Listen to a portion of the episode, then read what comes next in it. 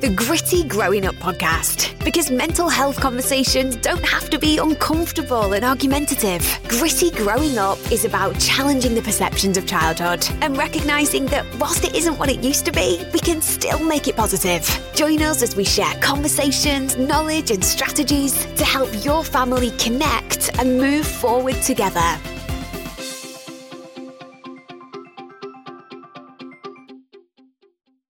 And welcome back to Gritty Growing Up. We're back with more podcasts about mental health and all those issues affecting children, young people, and families. Now, in this episode, we're going to dive into the danger word stress. The issue with stress is that, other than it surrounds everything, is that it's become almost fashionable to be competitive about our stress. Who has the most to do, to declare how stressed we are, to tell everyone about how much we've got to get done, to wear our badge of stress and overwhelm as a badge of honour to our friends, family, and social media. But what is the risk of competitive stress?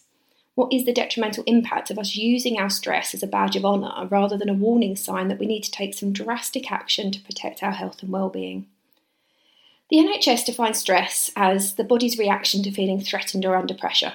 It's very common, can be motivating to help us achieve things in our daily life, and can help us meet the demands of home, work, and family life. However, so frequently we hear adults talk about young people having nothing to be stressed about. But in reality, in a world with more stresses and triggers than ever before, across all age groups, what's happening internally? Whilst it's great to have a small amount of stress to help us get motivated to hit deadlines, complete our homework, and get those small tasks completed, what happens when that stress is prolonged, daily, chronic, or never ending? Stress, which is not well managed or is inflicted from external factors, can cause physical, emotional, and intellectual symptoms. Long term stress, which is not managed, can cause us health issues. Now, when our brain identifies a situation as a threat, it activates a chain of events inside us. They're all associated with stress. It triggers the amygdala, our internal alarm system, and consequently, the sympathetic nervous system, our fight or flight system, starts kicking into action. And that chain of events triggers the central nervous system, which in turn releases adrenaline and cortisol to create the physical responses needed in the body to tell us that something's wrong. Some of us, however, can become almost addicted to those feelings, feeling that if we're not stressed, maybe we can't get anything done. But what are those stressors? Stressors can be internal, such as health issues, unrealistic expectations, negative self talk, negative thoughts and feelings, low self esteem, an addiction to stress or stressful events, a constant lack of sleep, lifestyle choices such as excessive alcohol, caffeine, or sugar, smoking, or use of drugs. Externally, we might have factors such as major life events, including family uh, breakdowns, financial problems, family issues, abuse, neglect, bullying, bereavement, loss of employment, supporting a family member with an addiction or a mental health issue. Physically, our environment can be full of stressors excessive lighting or noise, pollution, living in an unsafe environment or an overcrowded one. Self inflicted issues can be overcommitting ourselves to things, not taking regular breaks, overbooking our diary, and not prioritising our self care. In the short term, these things might be overlooked. We might think, you know what, they won't have much of an impact. But children and adolescents who are stressed, just like adults, might complain of headaches or dizziness, have muscle pains or tension, suffer with stomach issues, be fatigued, tummy aches, making complaints of their heart hurting or pounding, having ringing or noisy ears, having difficulty sleeping or nightmares, sleeping too much or too little. They might be eating more or less than usual. They might suffer some sort of regression, going back to thumb sucking, bedwetting, finding it difficult to make decisions, or becoming easily upset or distracted. They might struggle to regulate their own emotions or be watching situations from a state of hypervigilance. They might have emotional reactions which are not relative to the situation, perhaps kicking off at something quite small, getting upset about something minor. They might be irritable or agitated or withdrawn. They might have thoughts which are just stuck, they just can't get out of those loops. They might have changes to their personality, going from being easygoing and confident to fearful and upset, or being easily overwhelmed by things. They might complain about the environment, including sounds, how busy places are, the temperature of what's around them or losing interest in things that they used to enjoy. For many, stress may be short term and quickly over. For instance, a set of exams or a short period of stress after a house move. However, in some circumstances where there's a cycle of stressful events or when stress comes from our physical environment, what then happens? The frequent issues that I see in my work as a therapist with children and previously in my work as a teacher was that the themes of stress tend to come from core places. They can come from young people who overcommit or become addicted to being overwhelmed in a belief that it will make them better or more successful, that perfectionist need to be right and best at everything.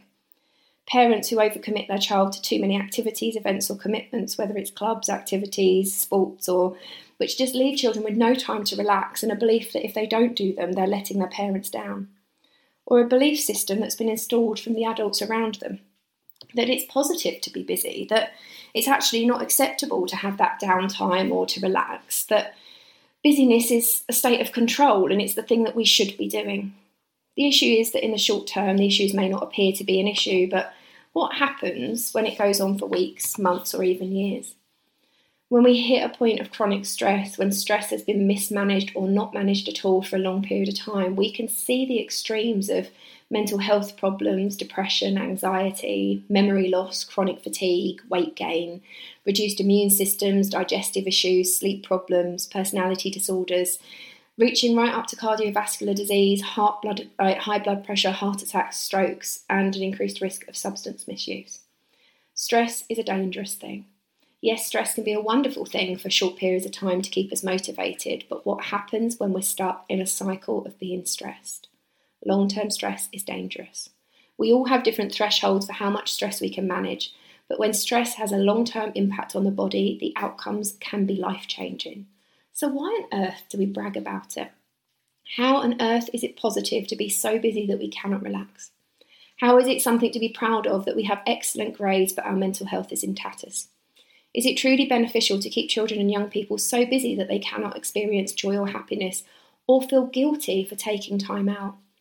Is it really worth the drama to go seeking out stressful activities to fill a need, but to end up with long term psychological problems? We know that stress is bad for us, so when will we start making time for our health? So, something I want to consider today is how, as a family or professional, we can support young people to reduce their stress levels and to develop a more healthy attitude to life. Number one is about setting realistic expectations. As adults, we need to set realistic expectations and we need to model them. It's not realistic to be at school from 8:30 till 3 and then at after school activities from 3:30 to 8 and do homework and have good mental health.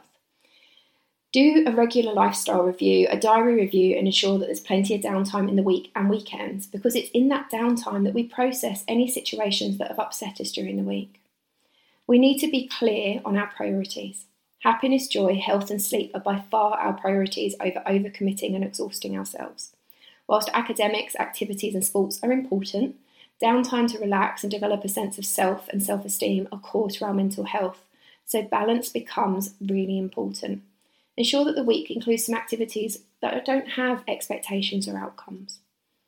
Exercise and get out in nature. Exercise naturally balances our mood and improves our mental health, which reduces mood disorders and depression. Our brains need endorphins, dopamine, and serotonin to feel good, so planning in regular downtime outside to allow us to unwind and release those vital neurotransmitters is actually really important to our mental and our physical health.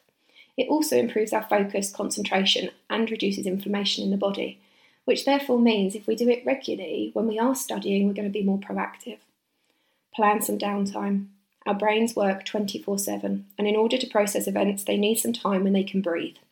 Therefore, taking some time to rest, relax, and recuperate is really important in terms of allowing us to take stock.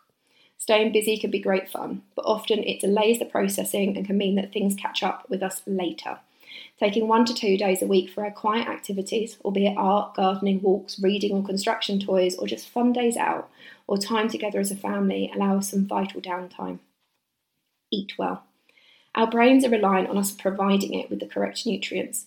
When we eat well, we feel better. So, taking the time to try new recipes, cook new foods, or even get out to pick our own farms and collect some wonderful rainbow coloured ingredients can be the perfect way to improve our well-being. Connect with people. When we spend time with friends and family, it makes us feel better. Connections release oxytocin and dopamine, which improves our mood and well-being. Whilst talking on the phone is great, spending time with people in person raises our mental health. Think of that saying when you spend time with people who are good for you, you feel it in your soul. Something I so frequently see is so many young people with so many expectations that they need to fulfill that they don't have those strong bonds with their peers. Get out in nature. Whilst it's tempting to pull the covers over our heads and hide, when we get out in nature, we increase the levels of serotonin and endorphins in our body, which are natural mood boosters. Think about the woodland, the beach, the hillsides, the lakes, or the mountains, and go and enjoy some scenery. If in doubt, seek professional input. If you've got concerns about a child or young person's stress, accessing therapy and supporting resources such as therapeutic stories, hypnotherapy audios, mindfulness, or relaxation can really help children to manage their stress and reduce the impact on their central nervous systems. Stress is not something that we need to ignore. Stress is something that we need to take more seriously, and in a country where our stress levels are so high that they impact our employment, if we can teach young people to manage their stress now, they're in a better position as they get older. So, taking the time to make those small lifestyle choices, to reset our expectations, to model those positive behaviours as adults to young people is a great starting point to show them that we can actually balance everything and still achieve our outcomes. We'll be back soon with another episode of Gritty Growing Up. In the meantime, stay safe, look after each other, and keep talking. Stay safe, keep open minded, and we'll look forward to sharing more gritty moments with you next time. If you want to up your knowledge in the meantime, head over to www.dandeliontraininganddevelopment.com.